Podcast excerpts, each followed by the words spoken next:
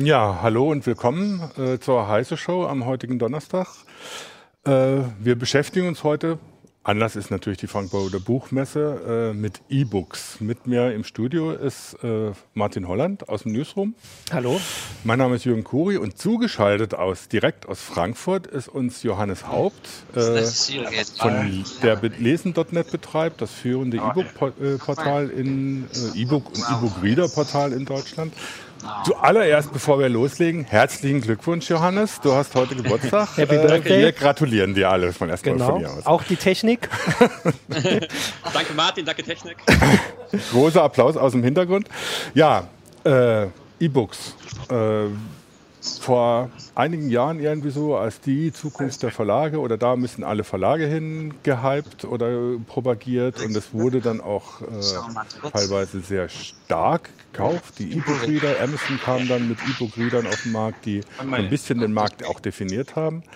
Ähm, das hat sich so ein bisschen gelegt. Äh, ich würde eigentlich erstmal, da du jetzt auf der Frankfurter Buchmesse ja vor Ort bist, äh, gerne wissen, äh, ist, wie weit spielen E-Books auf der Frankfurter Buchmesse dieses Jahr überhaupt noch eine Rolle? Ist das ein Thema? Wird das breit diskutiert oder ist es so unter ferner Liefen, äh, wird halt auch mal angeboten? Mhm.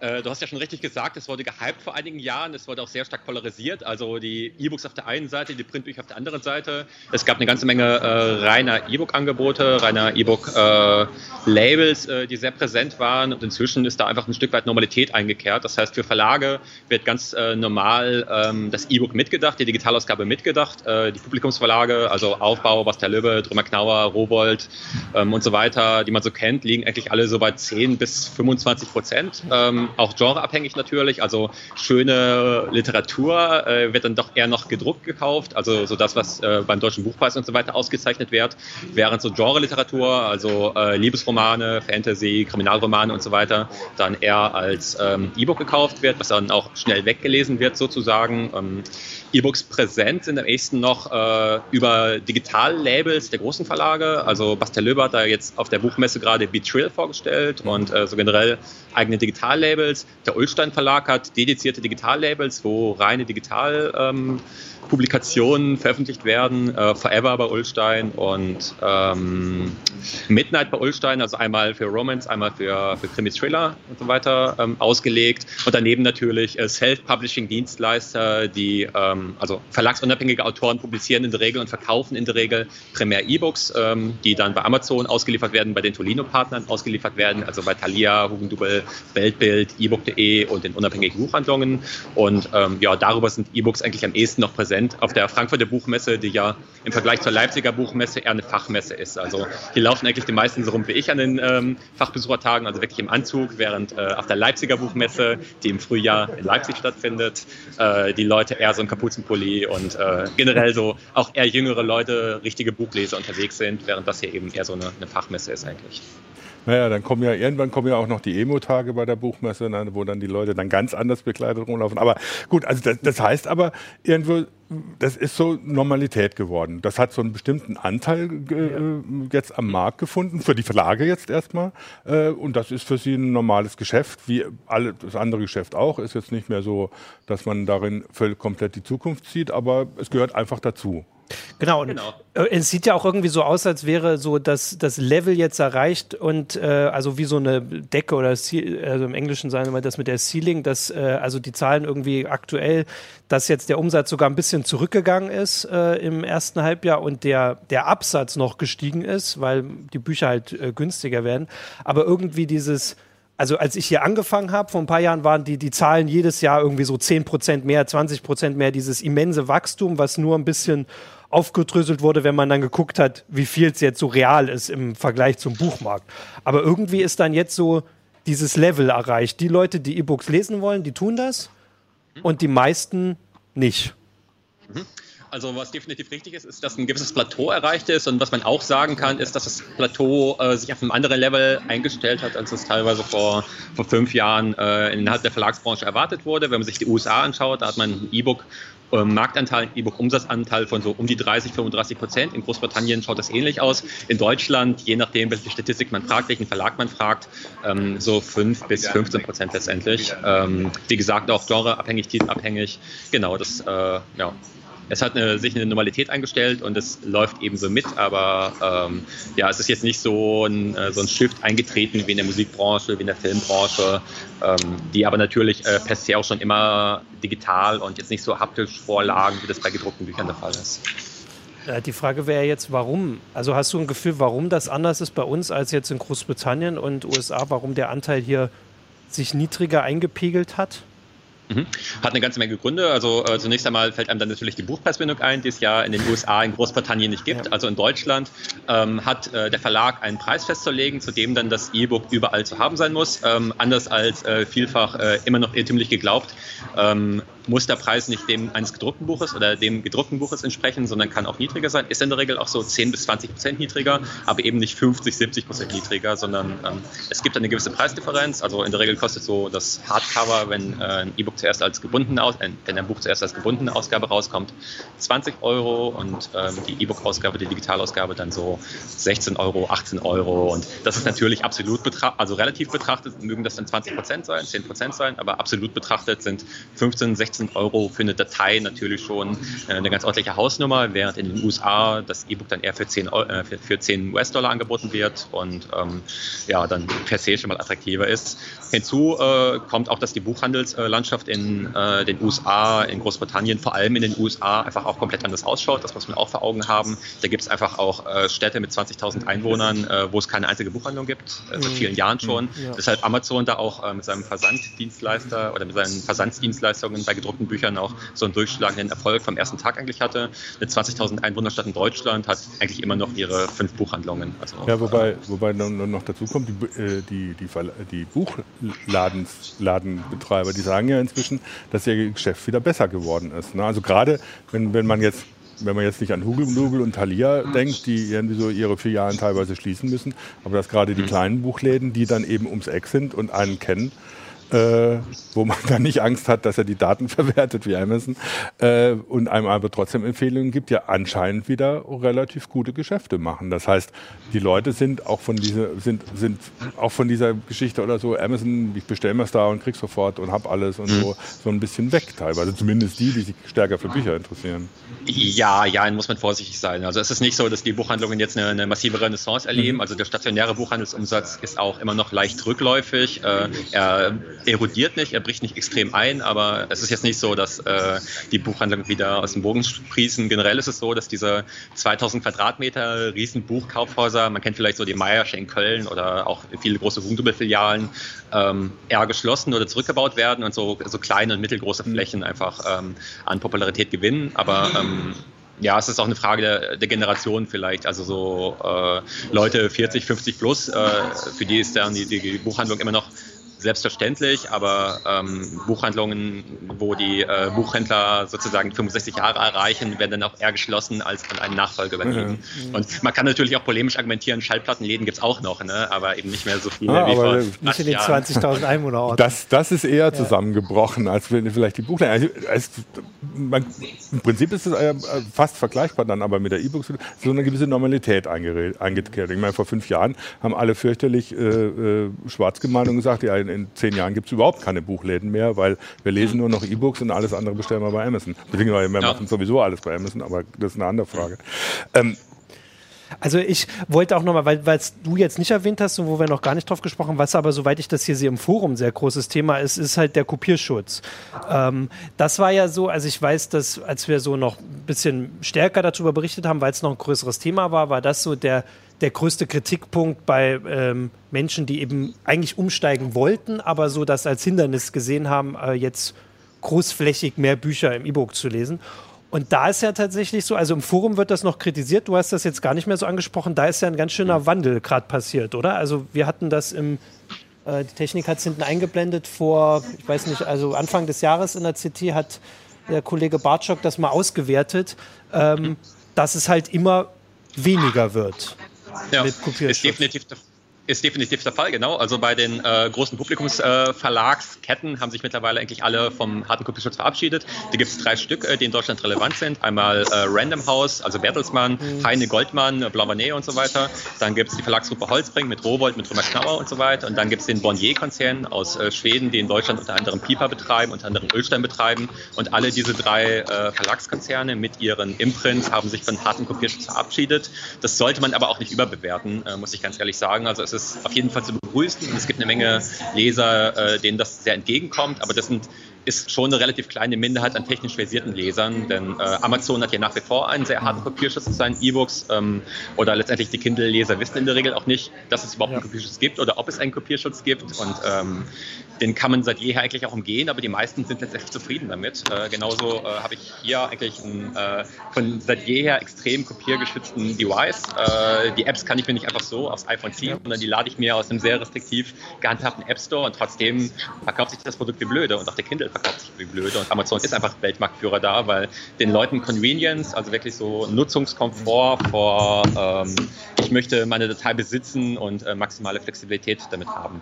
Also das ist, ich glaube, dass, dass das Problem mit DRM oder ist es auch so in den Reaktionen im Forum äh, zu sehen, das Problem mit DRM ist jetzt nicht unbedingt oder so, dass du sagst, du bist jetzt auf Amazon festgelegt. Ich meine, wenn du ein Kindle kaufst und bei Amazon bestellst, dann, dann ist das halt so. Aber es ist bequem, es funktioniert und du kriegst die Bücher da. Das Problem, das viele ja mit DRM haben, ist zum einen, wenn man sich bewusst macht, die Bücher gehören einem nicht. Wenn man bei Amazon sein Konto verliert, dann ist, sind die Bücher weg. Äh, und das andere ist, ich kann das nicht einfach weitergeben. Ne? Das heißt, mhm. wenn ich ein Buch kaufe, ein normales Buch kaufe, dann lese ich das und dann liest es meine Frau oder eine Freundin oder ich kann es irgendwie weitergeben äh, mhm. und kriege es dann wieder zurück und lese nochmal oder man kann machen damit, was man will. Und das geht eben bei E-Books nicht. Selbst wenn ich kein DRM habe, das einfach weiterzugeben, in, der Regel muss ich dann den Reader weitergeben und dann kann ich kein, kein Buch mehr lesen. Das ist ja irgendwie blöd. Und das ist auch im Forum so ein großes Problem gewesen, was Sie sagen, was so Akzeptanz an E-Books einfach äh, verhindert. Mhm. Ja, das Problem da ist ja letztendlich der Preispunkt. Ne? Wenn die E-Books 50 Cent kosten würden, äh, aber gedruckt 10 Euro, wird sich niemand dafür darüber beschweren, dass man die E-Books nicht weitergeben kann. Das ist ja bei Flatrates im Prinzip genauso. Ne? Wenn man sich Netflix anschaut oder Prime Instant Video, da habe ich ja für 10 Euro monatlich auch nur, oder bei Spotify auch nur einen Zugang ich persönlich auf die ganze äh, Musik und auf die ganzen Filme und kann die nicht weitergeben, aber weil das eben 10 Euro im Monat kostet, ähm, beschwere ich mich nicht darüber, dass ich eben nur ein Zugriffsrecht darauf habe. Genauso Kindle Unlimited, also die E-Book-Flatrate von Amazon, übrigens durchaus auch ein gewichtiger Grund für den äh, stagnierenden äh, Absatz und Umsatz mhm. ist. Ah, okay. äh, es gibt einfach auf der einen Seite Leute, die sich fünf Bücher im Jahr kaufen und wo es dann absolut betrachtet eigentlich fast egal ist, ob die gedruckt oder digital mhm. gekauft werden. Und dann gibt es Leute, die sich in der Vergangenheit 15, 20 Bücher pro Monat gekauft haben. Das darf man wirklich nicht unterschätzen. Äh, so das Klischee ist natürlich die Hausfrauen, äh, deren Mann der ganze Tag über auf der Arbeit ist und die dann einfach auch die Zeit haben, äh, sich täglich einen Liebesroman durchzulesen. Die gibt es tatsächlich, sind nicht nur Hausfrauen, sind einfach auch viele Pendler, die dann äh, zwei Tage für ein Buch brauchen und die lesen mittlerweile bei Kindle Unlimited, also nutzen für 10 Euro im Monat, haben für 10 Euro im Monat mhm. unbegrenzten Zugriff auf E-Books und ähm, sind absolut betrachtet nur ein paar 10.000 vielleicht, aber machen eben schon oder haben in der Vergangenheit einen sehr großen Umsatzanteil ausgemacht und die sind eben mittlerweile ähm, Flatrate-Leser. Genau, aber da würde doch jetzt gelten, das ist doch in den USA, Kindle Unlimited gibt es doch in den USA und Großbritannien. Also da ist ja, das ist ja der, also ich bleibe jetzt immer noch dabei, dass nach dem allem, was du aufgezählt hast, wahrscheinlich die Buchpreisbindung so, dass der, der größte Unterschied ist, der für diese, der wahrscheinlich für diese 20% Unterschied in E-Book-Nutzung so am entscheidendsten ist, weil der Rest, alles, was wir so aufgezählt haben, ist ja, unterscheidet uns ja nicht von, ach doch, du hast noch gesagt, das mit den ähm, mit den Buchhandlungen. Aber diese Sachen ja. sind ja sonst, also Kinder Unlimited ist ja überall. So, aber ja, da, da ja. kam es vielleicht später erst. Mhm. Das könnte man sagen. Also, das, gut, das ist das eine. Ist schon, es ist schon die Preispunkt auf jeden Fall historisch mhm. betrachtet, gerade klar. Und vielleicht gibt es auch, äh, ist natürlich jetzt schwer zu beziffern von außen, so einen Mentalitätsunterschied, dass die Leute ähm, in den USA einfach eher gewohnt sind, äh, oder in Japan ist es ja ganz extrem so, dass äh, da seit vielen, vielen Jahren schon auf dem Smartphone einfach ganz natürlich äh, Romane gelesen werden. Äh, wenn man sich da in der U-Bahn umschaut, äh, ist es ganz normal, dass die Leute da einfach Bücher auf ihrem Smartphone lesen. das war vor, vor sechs, sieben, acht Jahren schon so Und ähm, ja, jetzt werden heute eben E-Books, äh, also ganze E-Books darauf gelesen, während in Deutschland ähm, ja einfach diese, diese haptische Buchkultur äh, noch mehr bei uns verankert ist. Ja, wobei da, da natürlich, also ich meine, das beobachte ich in der U-Bahn auch, wenn, wenn ich öfters mal mit der U-Bahn unterwegs bin. Ähm, vor drei, vier Jahren oder fing das an, dass die Leute in der U-Bahn plötzlich mit einem E-Book-Reader unterwegs waren. Weil es natürlich viel praktischer ist, so ein E-Book-Reader mit in, in der U-Bahn rumzuschleppen, als ein ganzes Buch. Vor allem, wenn es dann irgendwie um, um so dicke Schinken geht, sei es Harry Potter, sei es, äh, was weiß ich, äh, Thomas Pynchon, ähm, dann ist ein E-Book-Reader natürlich erstmal so praktischer. Und da fragen sich aber viele Leute, ja, ich würde es aber gerne zu Hause was auch so ein Argument ist, was immer kommt, was jetzt im Forum kommt, im, im, im YouTube kommt, ja, ich würde gerne zu Hause das normale Buch lesen und dann, wenn ich eben unterwegs bin, wenn es praktischer ist, das E-Book. Aber ich muss es ja doppelt bezahlen und das ist ja völliger Unsinn. Und die ne, machen dann natürlich als Beispiel die Musikindustrie. Wenn ich heutzutage bei Amazon eine CD kaufe, kriege ich in aller Regel die MP3s einfach dazu. Mhm. Ähm, ja, könnte man machen. Also es gibt auch so Bundle-Angebote, allerdings ist das äh, aus diversen Gründen problematisch. Also äh, einmal muss man mit der Buchpreisbindung aufpassen, äh, weil du ja nicht das E-Book quasi, also das E-Book eigentlich auch einen eigenen Preis hat und wenn du dann beide Produkte in einem anbietest, äh, es da zu Komplikationen kommen kann. Dann gibt es da verschiedene Mehrwertsteuersätze, die tatsächlich auch dann verschieden besteuert werden müssen. Also das gedruckte Buch ist übrigens auch ein Grund für die ähm, deutlich äh, höheren Buchpreise bei uns als in den USA, mhm. dass du in Deutschland äh, bei E-Books 19% Mehrwertsteuersatz hast und bei Printbüchern 7% Mehrwertsteuersatz, was bei einem 10-Euro-Buch schon wirklich einen Euro Preisunterschied äh, für den Anbieter ausmacht. Und ja, diese eine Euro sozusagen wird dann aufs E-Book draufgeschlagen, weil es einfach den Nettopreis auch erhöht. Ähm, also Bundle-Angebote haben da schon ihre ähm, ja, ihre Tücken sozusagen. Ich habe äh, tatsächlich, da vielleicht hast du das dann auch nicht mehr im Kopf, das bei dir vorhin gefunden, äh, also äh, auf Lesennet, ähm, die Erklärung, warum das, diese Bundle-Angebote das eine Weile gab, dann jetzt erstmal vorwiegend verschwunden sind und das hat tatsächlich also äh, mit diesem mit dem Mehrwertsteuersatz zu tun, weil es wohl eine Ausnahmeregelung gab, die äh, eine ganze Weile galt, dass man ähm, also nur ein Mehrwertsteuersatz auf das Buch, da würden wir jetzt alle denken, das ist logisch, aber jetzt ist es wohl aktuell so, dass wenn ich ein Buch mit einem E-Book zusammen verkaufe oder so einen Code reinmache, muss ich die beiden unterschiedlich versteuern und mhm. die Verlage haben sich gesagt, das ist äh, ein bisschen zu bescheuert, also und vor allem ein mhm. bisschen zu aufwendig. Ja, und deswegen das ja. genau zurückgenommen und deswegen die Hoffnung, weil da gibt es ja auch Initiativen, also soweit ich das weiß, auch in, in also vor allem europaweit, weil es ja wirklich, du hast ja gesagt, das ist eine deutsche Besonderheit, ähm, dass der E-Book-Steuersatz gleich wird, also dass E-Books anerkannt werden als ähm, Bücher. Also ich meine, es ist ja nur... Digitale Dienstleistungen, genau. genau. Oder ja, genau, als Bücher. Aktuell sind es Dienstleistungen, digitale Dienstleistungen, die eben mit 19% besteuert werden, aber ähm, letztendlich darf es keinen Unterschied, darf kein Unterschied in der, in der Darreichungsform des Produktes gemacht sein. Ne? Ich meine, in einem E-Book äh, steht ja das gleiche drin wie in einem äh, ausgedruckten ja, ja, genau. E-Book sozusagen, also in der, in der Printversion davon. Und beides sind kulturelle Güter, die eben auch kulturell besteuert werden müssten. Ähm, die Frage ist natürlich, in welche Richtung es geht. Ne? Also eine andere Überlegung wäre auch einfach den reduzierten Mehrwertsteuersatz aufzuheben mhm. und äh, Print Printbücher dann auch mit 90% zu besteuern. Also das sind alles relativ abstrakte, Zahlen, aber wie gesagt, so bei 10 Euro äh, Endverbraucherpreis macht es schon wirklich einen Euro Unterschied. Ja, und genau, es ist ja die, die Überlegung, die schon eine Weile da ist, die, äh, ähm, also dass ich ein Buch kaufe und das andere dabei habe, weil also ich zumindest kann es persönlich sagen, ich bin jemand, der Bücher auch kauft, damit sie danach dastehen. Hm. Und zwar nicht irgendwo versteckt, sondern damit auch jeder gesehen hat, was ich so gelesen habe, ähm, der vorbeikommt. Ähm, und, da bist du äh, aber ziemlich oldschoolig unterwegs, Martin. Ja, also. ich weiß. Ich, habe, ich kriege das oft genug gesagt, wie oldschoolig das ist. Aber äh, zumindest äh, sind ja auch noch viele in diesem Land noch ein Stück älter als ich. Und je älter man hm. wird, desto oldschooliger sind die Leute. Und hm. das könnte ja auch so ein, äh, ein Grund sein. Ich kriege hier sehr unterschiedliche Reaktionen. Da, da kommen wir vielleicht später nochmal dazu, dass die Bücher ins Regal zu stellen hat nicht nur den Grund oder so, dass man dass jeder sieht, was man gelesen hat, der nach Hause kommt. Da kommt, spielt die Haptik noch eine Rolle. Kommen wir vielleicht nachher nochmal drauf. Also es gibt, gibt noch ein, eine Geschichte, die von, den, von der Verlagsseite her vielleicht eine Rolle spielt, was, was ein Leser im Forum angemerkt hat, dass er die Politik der Verlage teilweise da nicht versteht wo er zum Beispiel ältere Sachen nicht als E-Book kaufen kann. Er entdeckt zum Beispiel einen neuen Science-Fiction-Autor, von dem er noch nichts gehört hat, liest einen neuen Roman von ihm, dann versucht er die alten Sachen zu kriegen. Die sind vergriffen und die sind eben auch als E-Book vergriffen, obwohl man ja vermuten müsste, dass bei den Verlagen die, die, äh, der Text in irgendeiner digitalen Form vorliegt und als E-Book einfach relativ einfach veröffentlicht werden könnte.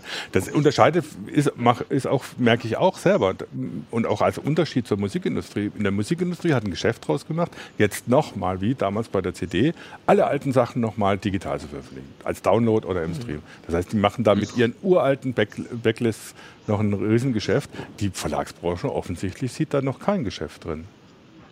Ähm, ja, die Verlags, genau, die Verlagsbranche denkt ökonomisch und das ist eben häufig nicht damit getan, einfach auf einen Knopf zu drücken und dann sind die ganzen äh, äh, ohnehin schon digital vorliegende Texte, da hast du sicherlich recht, äh, als E-Book kaufbar, sondern äh, da sind schon XML, händische XML-Workflows notwendig, äh, die natürlich auch einen Produktionsaufwand mit sich bringen und ähm, wenn du das auf 10.000 Bücher hochrechnest, äh, das eben auch schon einige 10.000 Stunden Produktionsaufwand mit sich bringt und dem müssen natürlich dann auch irgendwo relevante Verkäufe gegenüberstehen, was häufig einfach nicht der Fall ist.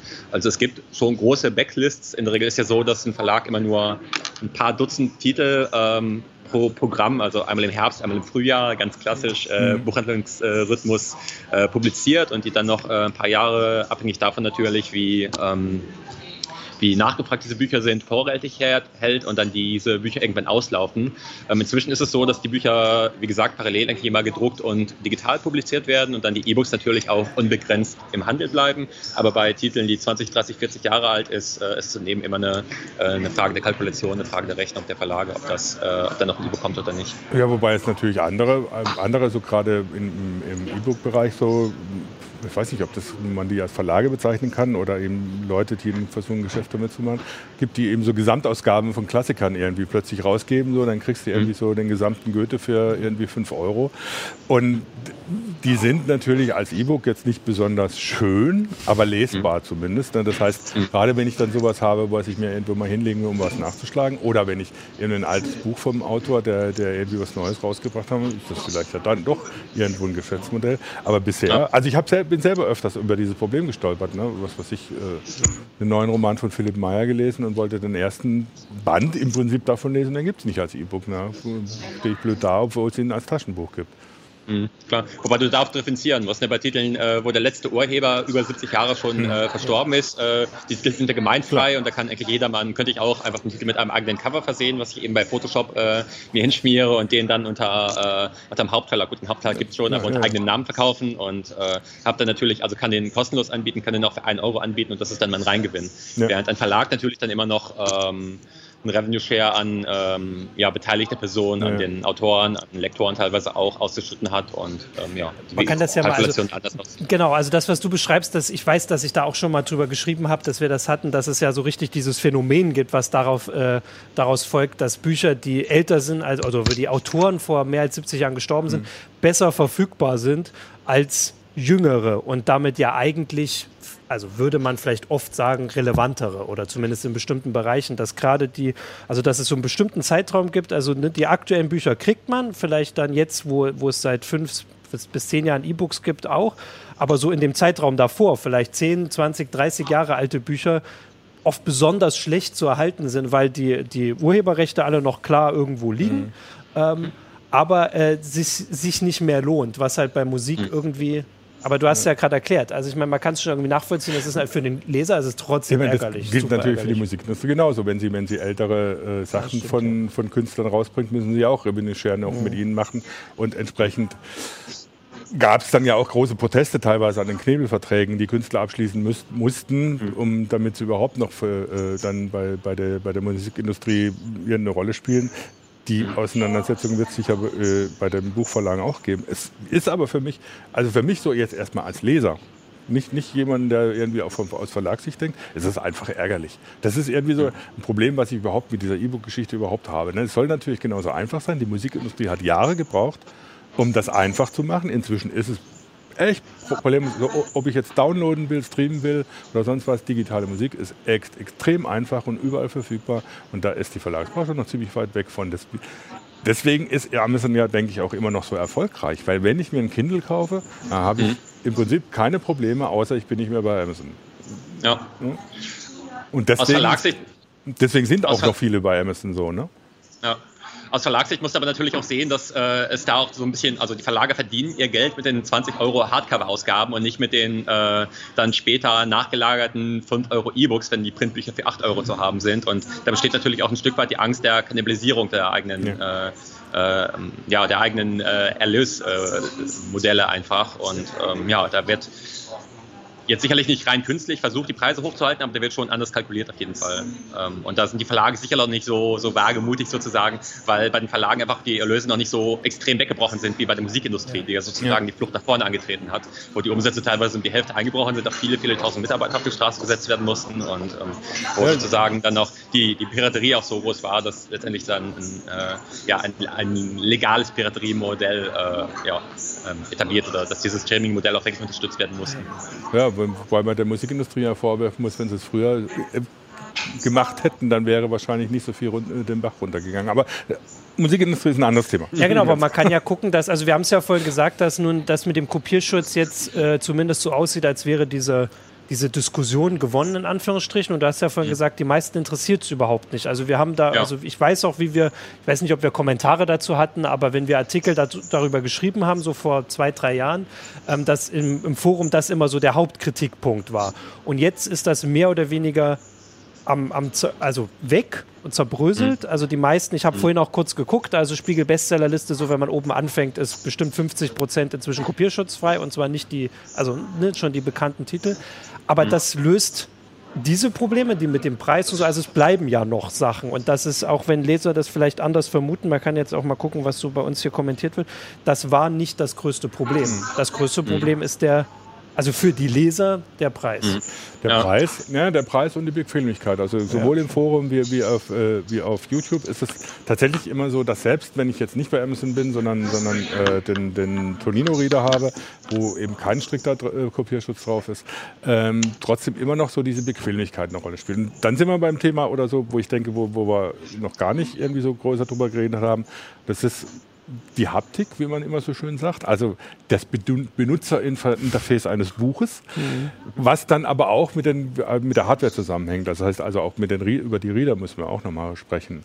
Ähm, viel, viele User sagen einfach, ja, mit dem Buch bin ich gewohnt umzugehen. Es fängt an beim eben verleihen können und wenn ich ein Buch sehe, dann weiß ich, wie dick es ist, wie lange ich brauche es zu lesen. Äh. Ich kann einfach mittendrin mal aufschlagen und ein bisschen loslesen und das ja. geht alles ganz einfach. Das ist bei E-Books viel schwieriger. Ja. Äh, und der Umgang mit Büchern sind wir gewohnt. Während mit ja. E-Books muss man, muss man völlig anders umgehen, völlig neues Benutzerinterface lernen mhm. plötzlich. Ja ist definitiv ein Unterschied. Also bei, bei Film und bei Musik hast du ja eigentlich nie so ein haptisches Empfinden gehabt. Klar, du hast ein CD-Cover in die Hand nehmen können oder auch eine DVD-Hülle, aber es war eigentlich immer ein digitales Produkt, was du im Endeffekt herausbekommen hast, sodass dann der Medienbruch ähm, durch äh, die, äh, die Online-Verfügbarkeit dann viel geringer war, als das bei einem ehemals gedruckten Buch in der, der Fall ist, dass du in die Hand nehmen, äh, dass du riechen kannst und äh, wo du ein Gefühl von Papier hast, wo du die Seiten umblätterst, wo du dann noch ein äh, reales Geräusch hast sozusagen. Im Vergleich dazu ist ein äh, E-Book-Reader mit Graustufendisplay natürlich schon ein, ein harter Medienbruch, der da stattfindet und man hat auch ganz klar auch reale Vorteile damit, ein gedrucktes Buch in der Hand zu haben und ähm, noch auf einen Blick und auf ein Gefühl abschätzen zu können, wie viele Seiten man da vor sich hat hat. Man kann sich Textstellen an einer bestimmten Stelle merken. Da gibt es auch wissenschaftliche Untersuchungen, dass es einfacher ist, sich eine, eine Textstelle in einem haptischen Buch zu merken, als äh, klar bei einem äh, E-Book, abhängig davon, wie groß die, die ähm, genau. Displaygröße ist, äh, ist die Textstelle jedes Mal woanders. Ähm, auf der anderen Seite hast du natürlich auch spezifische Vorteile, wie eine direkte Durchsuchbarkeit äh, von Textstellen, was bei wissenschaftlichen Büchern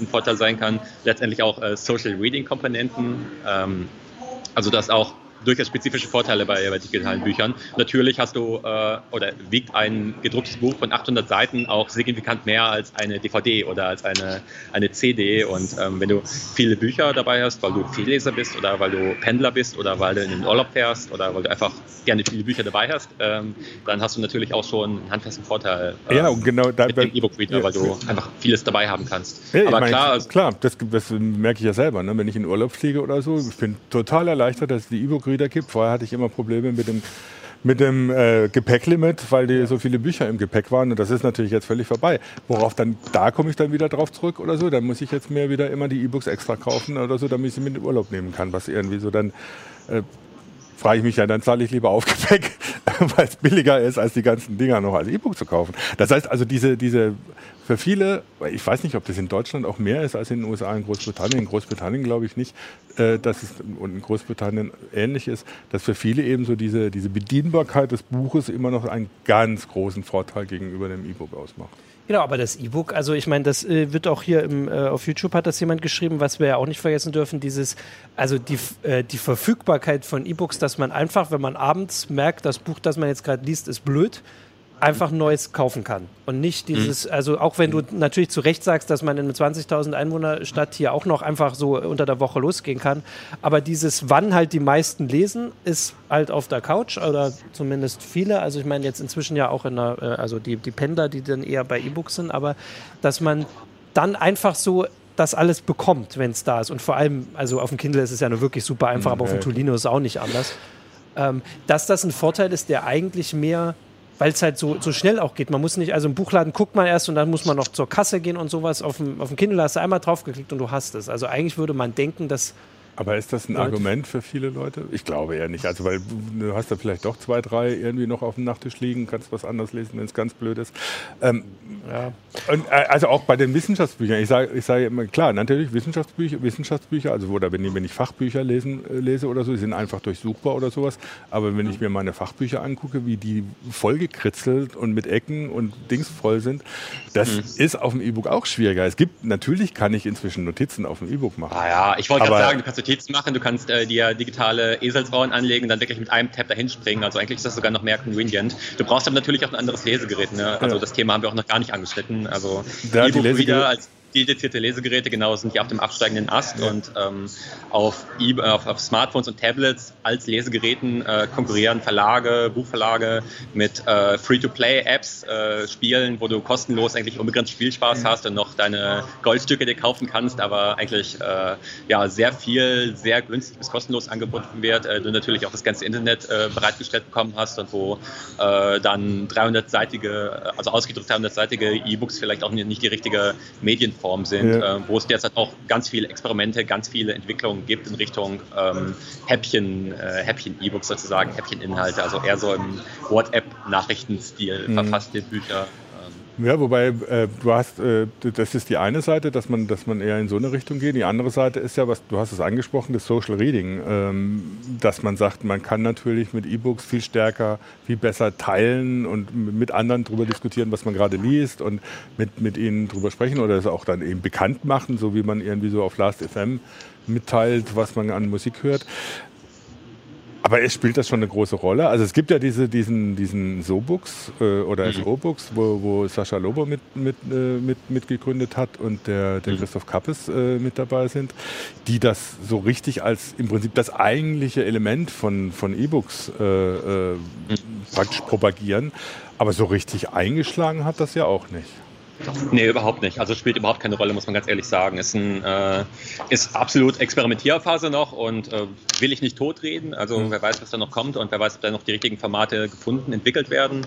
Äh, ich glaube, Sobux hat auch schon festgestellt, dass das ähm, in, in General Interest Titeln nicht so funktioniert mhm. und dass es äh, allenfalls funktioniert bei so Titeln, die äh, ohnehin schon so ein, äh, ja, wo die, wo die Autoren eine gewisse Reach haben, vielleicht auch einen gewissen äh, Celebrity-Status haben und zum Beispiel ein YouTuber äh, kann man sich ja lebhaft vorstellen, der ein Buch geschrieben hat, äh, was relativ häufig der Fall ist aktuell, ähm, was er dann auch ähm, seiner, seiner äh, Followerschaft mhm. sozusagen vermarktet und das sich dann auch sehr gut verkauft und wo es dann eben auch eine sehr engagierte und eingebundene Followerschaft gibt. Ähm, die sind dann auch bereit, in diesem Buch Fragen zu stellen und mitzudiskutieren und so weiter, aber ein Roman schwer vorstellbar, dass mhm. da wirklich äh, sich eine Diskussion zum, zum Plot da äh, ja, zustande kommt sozusagen. Ja, weil die Theorie, die fand ich irgendwie so einleuchtend, aber in der Praxis ähm, habe ich es dann auch nie gemacht, ne? weil es irgendwie so... Ja. ja. ja die Leute wollen offensichtlich wirklich, wenn sie lesen, wollen sie lesen. Ja, genau, ich bin mit dem Lesen auch immer schon gut genug beschäftigt und äh, gibt schon genug Interaktion über alle möglichen anderen Themen. Jetzt, ja. also die, die, Haptik hat ja natürlich auch was mit den Geräten zu tun. Ja. Jetzt wir, müssen wir noch mal über die Hardware reden. Gibt es irgendwie absehbar neue Entwicklungen, was E-Book Reader angeht? Oder was ist überhaupt der Stand dabei?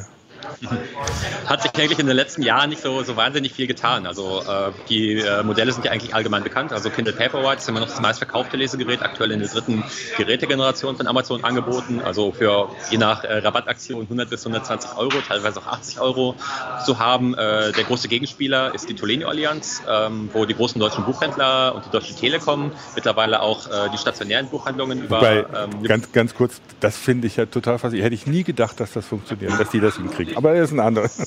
Nee, ist auch äh, allen, aller Bewunderung wert. Also, wenn man sich in der Vergangenheit die, die Einzelversuche der Buchhändler anschaut und wenn man ganz ehrlich sich auch äh, im Ausland anschaut, wie viel Marktanteil Amazon da hat, also in der Regel liegen sie da bei 80, 90 Prozent. In den USA, Barnes Noble kann man eigentlich vergessen. In Großbritannien, Waterstones ist ja auch komplett ausgestiegen, also die, die stationären Buchhandelsketten. Und in Deutschland ist es wirklich so ein, so ein Zusammenschluss äh, von ehemals wirklich erbittertsten Rivalen. Also Weltbild und Thalia haben sich so in den 90ern, 2000 dann überhaupt nichts geschenkt und äh, haben wirklich so Wagenburgen errichtet und es da so, ein, so einen großen Zusammenschluss, äh, dass sowas zustande gekommen ist und auch wirklich gute konkurrenzfähige Technik geliefert wurde, ist auch wirklich äh, etwas, was man äh, den großen Händlern wirklich hoch, hoch anrechnen muss und ähm, was ja auch Früchte trägt. Also äh, die Tolenio Allianz hat Sie behaupten selbst, sie haben Amazon überholt. Ich habe da meine Zweifel, äh, was so den äh, E-Book-Umsatz betrifft, aber sie haben schon so, lass es 30, 35 Prozent sein, äh, Marktanteil und wie gesagt, alle Ehren wert, dass es da auch wirklich eine, eine konkurrenzfähige Alternative gibt, äh, die mit mehr punkten kann als einfach nur diesem Made in Germany und unterstützt deutsche Arbeitsplätze und so weiter Stempel, sondern auch wirklich konkurrenzfähige Technik ähm, zu bieten hat. Ähm, genau, also 6 Zoll Lesegeräte ist so der Formfaktor, der sich durchgesetzt hat, 15 cm Durchmesser, E-Ink-Displays, die werden natürlich von von Jahr zu Jahr noch ein bisschen schärfer, äh, noch ein bisschen kontrastreicher, die Beleuchtung noch ein bisschen ausgewogener. Ähm, teilweise werden die Geräte auch dünner, wasserdicht ist ein Thema, äh, was, was sehr populär ist. Ansonsten ähm, gehen die Preise interessanterweise seit so drei, vier Jahren schon fast eher nach oben. Also eine mhm. Zeit lang war es ja so, dass die E-Book-Reader immer günstiger wurden. Ging so bei 400 äh, Euro los. Äh, der erste Sony-Reader in Deutschland, der so das E-Book-Thema in Deutschland 2009 richtig aufgemacht hat, äh, hat 300 Euro gekostet und irgendwann ging es dann auf jetzt 100, 120 Euro runter und da stagniert es eigentlich so. Das Topmodell von der Tolenio Allianz, der Tolenio Vision 3 HD, wird für 160 Euro verkauft und ähm, letztendlich E-Book-Reader, dedizierte E-Book-Reader sind ähm, Endgeräte für Vielleser, also für, für Leute, die wirklich ähm, ja, regelmäßig äh, zum Buch greifen, auch wirklich viel wegschmökern, während so die normal bis wenig Leser, wenn sie E-Books lesen, dann äh, mit einem Tablet und mit einem Smartphone auf jeden Fall auch gut aufgehoben sind. Die Tolenio Allianz hat, äh, das ist eine jüngste Neuerscheinung, ihr Portfolio gerade nach unten abgerundet, also hat noch so ein 60 Euro Einsteigergerät rausgebracht, aber ähm, ja, ist die Frage, ob man das braucht. Ne? Letztendlich habe ich hier drin jetzt auch einen äh, MP3-Player verbaut, ich habe äh, vor allem auch eine ziemlich gute Kamera verbaut, äh, in aktuellen iPhones oder auch Android-Geräten natürlich, sodass ich eigentlich, wenn ich ähm, jetzt kein wirklich ambitionierter Fotograf bin, äh, eigentlich damit schon ähm, gut äh, zurechtkomme. Ich verschwinde mal hier kurz, äh, während ich, wenn ich ähm, natürlich jetzt äh, andere Ambitionen habe, also einfach gern und viel fotografiere, mir dann noch eher sowas hier holen ja. würde, also eine, eine, richtige Kamera. Und genauso ist es bei dedizierten Lesegeräten eigentlich auch, dass äh, man nur, wenn man ernsthaft äh, im Hobby dabei ist, man heutzutage noch zur äh, dedizierten Hardware greift. Und die dann auch ja eine ganze Weile äh, hält, ja, eben, weil, genau. weil ich habe auch ein Kindle Paperwhite der ersten Generation und lesen kann ich damit immer noch gut. Ne? Natürlich sind mhm. die neuen besser, aber jetzt waren sie jetzt nicht so viel besser, dass ich gesagt habe, ich gebe nur 100, 160 Euro aus oder so. Also das kommt ja. jetzt vielleicht irgendwann. Ähm, ja, aber das ist halt die Frage, ob das überhaupt, also das Buch ist ja auch ausentwickelt seit irgendwie 300 Jahren ja, ja, oder weiß genau. ich nicht.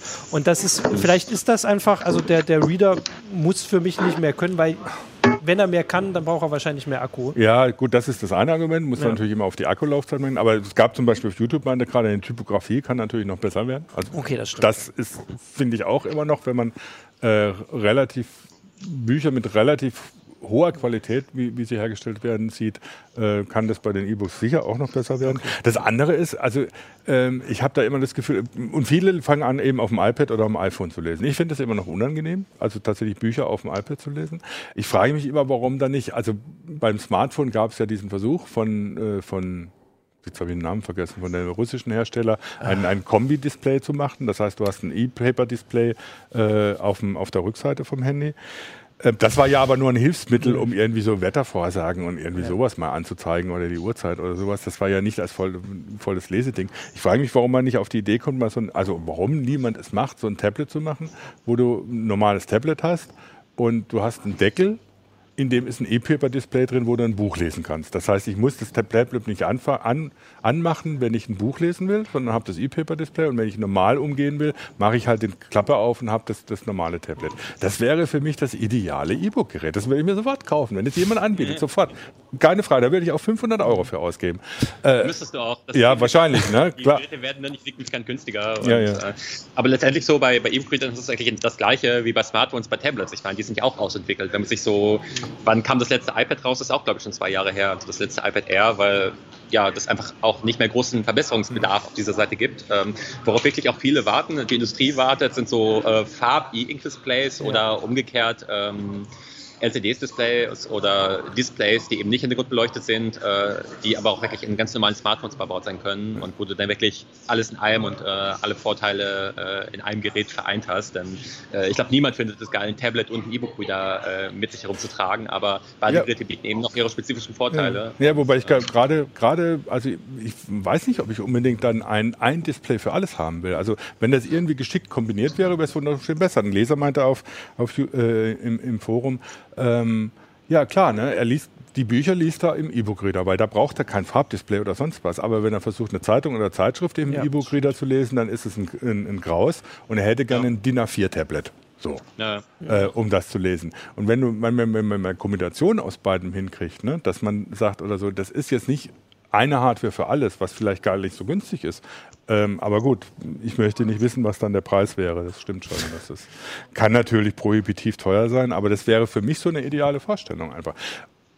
Im Moment halten alle an den klassischen Dingern fest. Ein Tablet ist ein Tablet, ein E-Book-Reader ist ein E-Book-Reader, aber dass das irgendwie versucht, mal was Neues daraus zu machen, das ist irgendwie Aber nicht ich, in Sicht. Also ich glaube, wahrscheinlich sind wir da schon so ein bisschen äh, so eine Sonderzielgruppe, weil wie du es vorhin gesagt hast, also auch wenn man in der, in der Straßenbahn sich umguckt, dann lesen immer mehr halt auf dem Smartphone, die werden nun immer größer und das hat man einfach und ähm, dass äh, der Reader, also ich hoffe einfach immer noch, dass es immer noch mal neuen gibt, einfach so mit, ja. dass die Software sich weiterentwickelt, weil ich könnte mir schon vorstellen, dass irgendwann also Aldi ist doch jetzt rausgekommen mit einem E-Book-Angebot und da gibt es auch erstmal das Tablet, also dafür, ja, ja. das, was vorgestellt wurde und nicht der. ganz, ganz komisch vermarktet mit E-Book-Reader-Funktion heißt es, ja. äh, was aber letztendlich eine, einfach nur eine App ist, die davor installiert ist. Und, äh, ja, aber, aber schon interessant. Ja. Das ist jetzt auch so ein, so ein Discounter, so ein, so ein Massenmarktanbieter wirklich nochmal auf diesen E-Book-Zug draufspringt und äh, ein eigenes äh, einen eigenen Store anbietet, ein eigenes Endgerät in dicken Anführungsstrichen anbietet äh, für diesen E-Book, äh, für diese E-Book-Plattform und offensichtlich schon noch eine Menge Potenzial sieht. Also ja.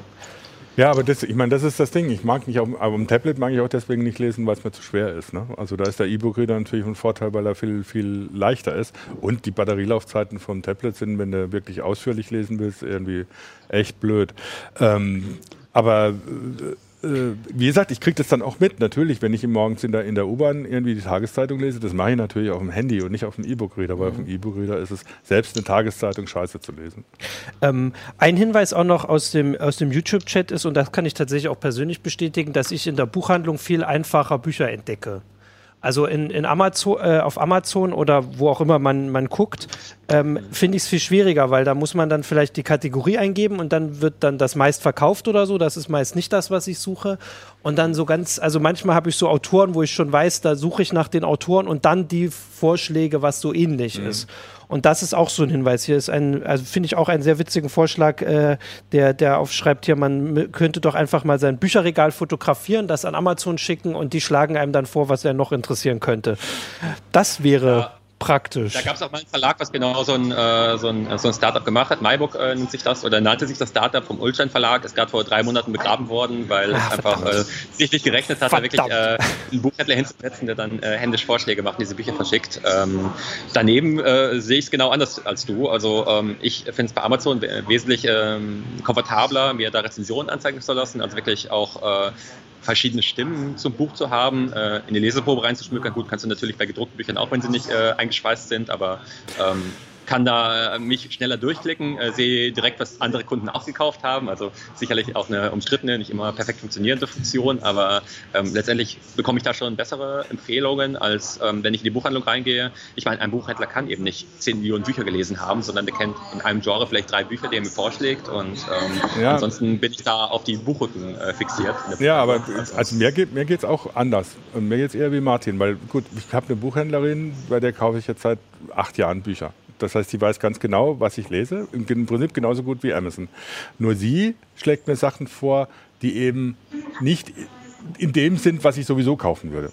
Weil das weiß ich, das, und das macht Amazon eben. Ne? Die schlagen mir teilweise Bücher vor, die auf meiner Wunschliste stehen. Das ist ja völlig bescheuert, wenn sie eh schon auf meiner Wunschliste ja. stehen. Oder ich kann Amazon total schnell durcheinander bringen. Es gibt so ein Beispiel, wir verschenken immer den Film Babys, wenn Freunde von uns Kinder kriegen. Das führt bei Amazon dazu, dass ich irgendwie ständig Angebote für irgendwelche Kindererziehungsbücher kriege und sowas natürlich völliger Quatsch ist. Ja. Da käme meine Buchhändlerin käme nie auf die Idee. Ja. Natürlich, auch selbst wenn ich das da machen würde. Also das sind die Algorithmen von Amazon, die sind im Moment noch nicht so dass sie mich zu E-Books verleiten würde, sondern finde ich im Moment eher tatsächlich noch abschreckend. Aber das ist ein Problem tatsächlich der Entwicklung von Algorithmen. Und wahrscheinlich verfolgen dich die Erziehungsratgeber noch durchs Internet. Ne? Ja, ja, genau.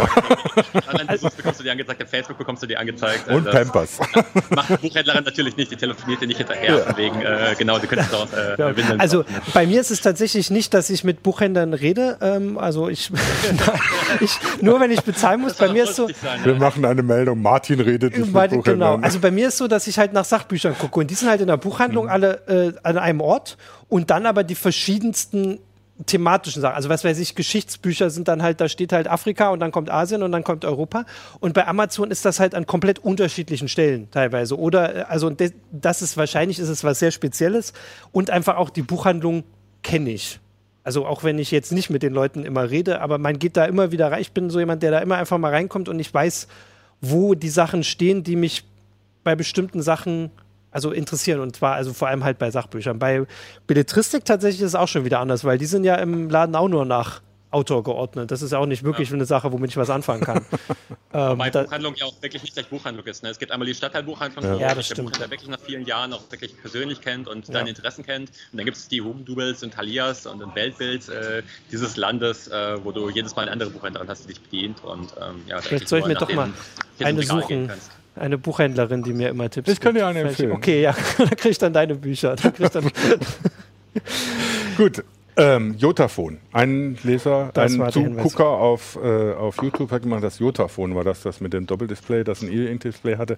Und es ist natürlich richtig, die waren äh, relativ teuer, äh, beziehungsweise Doppeldisplays sind, werden natürlich relativ teuer. Die Frage ist natürlich auch, was dann mit Gewicht und äh, Akkulaufzeit und sowas passiert. Das heißt, wir können irgendwie in der Hardware eigentlich nicht groß im Moment auf Innovation hoffen, sondern es wird sich so etablieren als Standard, so wie wir sind, bis jemand auf eine ganz andere Idee kommt und ein auf der, auf der Hologramm-Display genau. oder ja, Hologramm-Display macht, was dann irgendwie ganz einfach zu bedienen ist.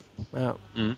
Ja, ja, ich warte eh darauf, dass wir alle mal Google Glasses oder äh, ja, wahrscheinlich das tragen und darauf dann unsere Filme sehen und unsere Musik äh, über Vibrationen hören und eben auch unsere E-Books äh, äh, über so eine Datenbrille lesen. Oder alternativ, was auch mal irgendwie äh, so eine verrückte Idee war, einfach unsere E-Books auf, auf der Smartwatch lesen. Also ja. ich habe keine Ahnung, ich habe nur ein Fitbit an der anderen Hand, aber ähm, es ist ja auch schon möglich, wirklich Wort für Wort sich Bücher anzeigen zu lassen. Ähm, Startup fällt mir gerade nicht ein. Also Stimmt, es gab ja. da auch mal so eine Box auf Bild.de, war die einen Tag integriert, äh, wo du dann wirklich wirklich jedes Wort hintereinander eingeblendet hast und äh, dadurch, dass sich deine Augen nicht permanent bewegen innerhalb eines Satzes, sondern permanent an einer Stelle bleiben, du auch wirklich schneller lesen kannst. Also das ist einfach so eine spezifische Speed-Reading-Technik ist und das kann man auf einer Apple Watch oder auf einer Android mhm. Smartwatch eigentlich genauso abbilden, ne? dass wirklich immer nur ein Wort gleichzeitig auf der Uhr angezeigt wird und du so auch tatsächlich ein Buch auf deine Uhr lesen kannst. Also diese Speed-Reading-Funktion ist tatsächlich auch schon in der Kindle-App äh, integriert, also mhm. Kindle-App für Android, Kindle-App für iOS, wo du dir dann ein Wort äh, nach dem anderen mit einem Unterstrich äh, auf bestimmte Silben das, anzeigen lassen. Das muss ich gleich probieren. Musst du ausprobieren. Das klingt ich, schon. Ich finde es sehr spooky. Ich finde es sehr spooky, aber gut, ja, es ist natürlich die Möglichkeit, bestimmte Bücher zu lesen. Ich würde jetzt so einen 800-Seiten-Roman nicht auf die Art lesen Ja, nee, nee, klar. Also, da geht es schon eher um wirklich äh, fixe Wissensvermittlung, was ja auch Startups wie ja. und so weiter angeht. Aber es freut mich, dass komprimierte das, Buchzusammenfassungen hast. Ja. Es freut mich, dass immerhin mal jemand auch sagt, dass Google Glass eigentlich die Zukunft ist. Äh, die ist okay, zwar, das ist auch ein die Jahr ist zwar, die ist zwar, die ist zwar in der konkreten Ausprägung offensichtlich nicht das Gelbe vom Ei, aber ich denke auch aber solche, solche Interfaces werden auch natürlich den Umgang mit digitalen Medien und damit auch E-Books ganz anders wieder darstellen. Da müssen wir nochmal ganz neu drüber reden, was mit der Haptik von Büchern ist oder so. Ich pflege aber auch noch meine Second Life Insel. Schaut doch mal vorbei. okay. So weit wollen wir jetzt nicht gehen. nee, oder VR. Ne? Ich meine, PlayStation VR gerade in den Handel gekommen. Ja. Wer weiß, ob wir nicht dann später alle durch die Bücher laufen werden oder die Bücher in einer VR-Brille lesen werden. Ich ja. sehe den Benefit jetzt gerade nicht, aber. Ja, also noch sind sehr viel Kabel, kann ich jetzt mal hier ja. berichten, nachdem ich ja im Ablink schon gesagt habe, dass ich sie habe. Noch wären mir das zu viel Kabel für ein Buch. Ja. Virtueller Bookstore, genau. Das ist natürlich ein Hinweis, da könnte man das verbinden aus dem Amazon Store und meinem Ich gehe zum Sachbuchstand. Genau. Aber. Und du kannst natürlich, na, na klar, du kannst natürlich theoretisch schon vorstellen, dass äh, ein VR-Buch äh, eine ähnliche Haptik entwickelt wie ein normales Buch. Und dann, du damit dann auch umgehst, dass du es mitten drin aufschlagen kannst und so. Ne? Also das sind natürlich VR-Techniken, so ähnlich wie man jetzt sagt, man guckt einen Film v mit, mit der VR-Brille im Bett. Ähm, andere Möglichkeit. Das sind so Sachen oder so, das sind eben die Sachen, wo, ja. wo vielleicht mal ganz neue äh, äh Elemente entstehen, um also solange es die gedruckten noch gibt, brauche ich das dann tatsächlich nicht in der, in der VR-Brille. Ja, und die VR-Brille ist auch leichter, als wenn du 20 Bücher mit in den Urlaub Ja, okay, das, na, aber nicht mit den Kabeln. Gut. Ja. Ich glaube, wir haben den Stand dessen, was E-Books heute sind, ziemlich gut zusammengefasst. Ich hoffe, die Leser hat's, äh, die Zuhörer, ich sag schon Zuhörer. die Leser, Zuschauer. die Zuschauer hat es auch interessiert oder sie konnten auch was damit fangen. Johannes, ich bedanke mich ganz ja. viel, ganz herzlich bei dir, dass du an deinem Geburtstag von der Frankfurter Buchmesse zu uns, äh, Ach, mit uns gesprochen hast. Daher gerne. Du wirst uns sicher bestimmt auch noch ein bisschen Text von der Buchmesse liefern. Genau, ich, ich habe einen CT-Artikel zweiseitig, in der nächsten Ausgabe ja. müsste das sein. Ähm, ja, ein Roundup äh, von der Messe aus E-Reading-Sicht natürlich, also Digitalisierung der Buchbranche ja. im Fokus. Gut, wunderbar. Super. Herzlichen Dank, Johannes. Danke fürs Zuschauen an die Zuschauer und äh, bis nächsten Donnerstag. Bis nächste Woche. Tschüss. Ciao.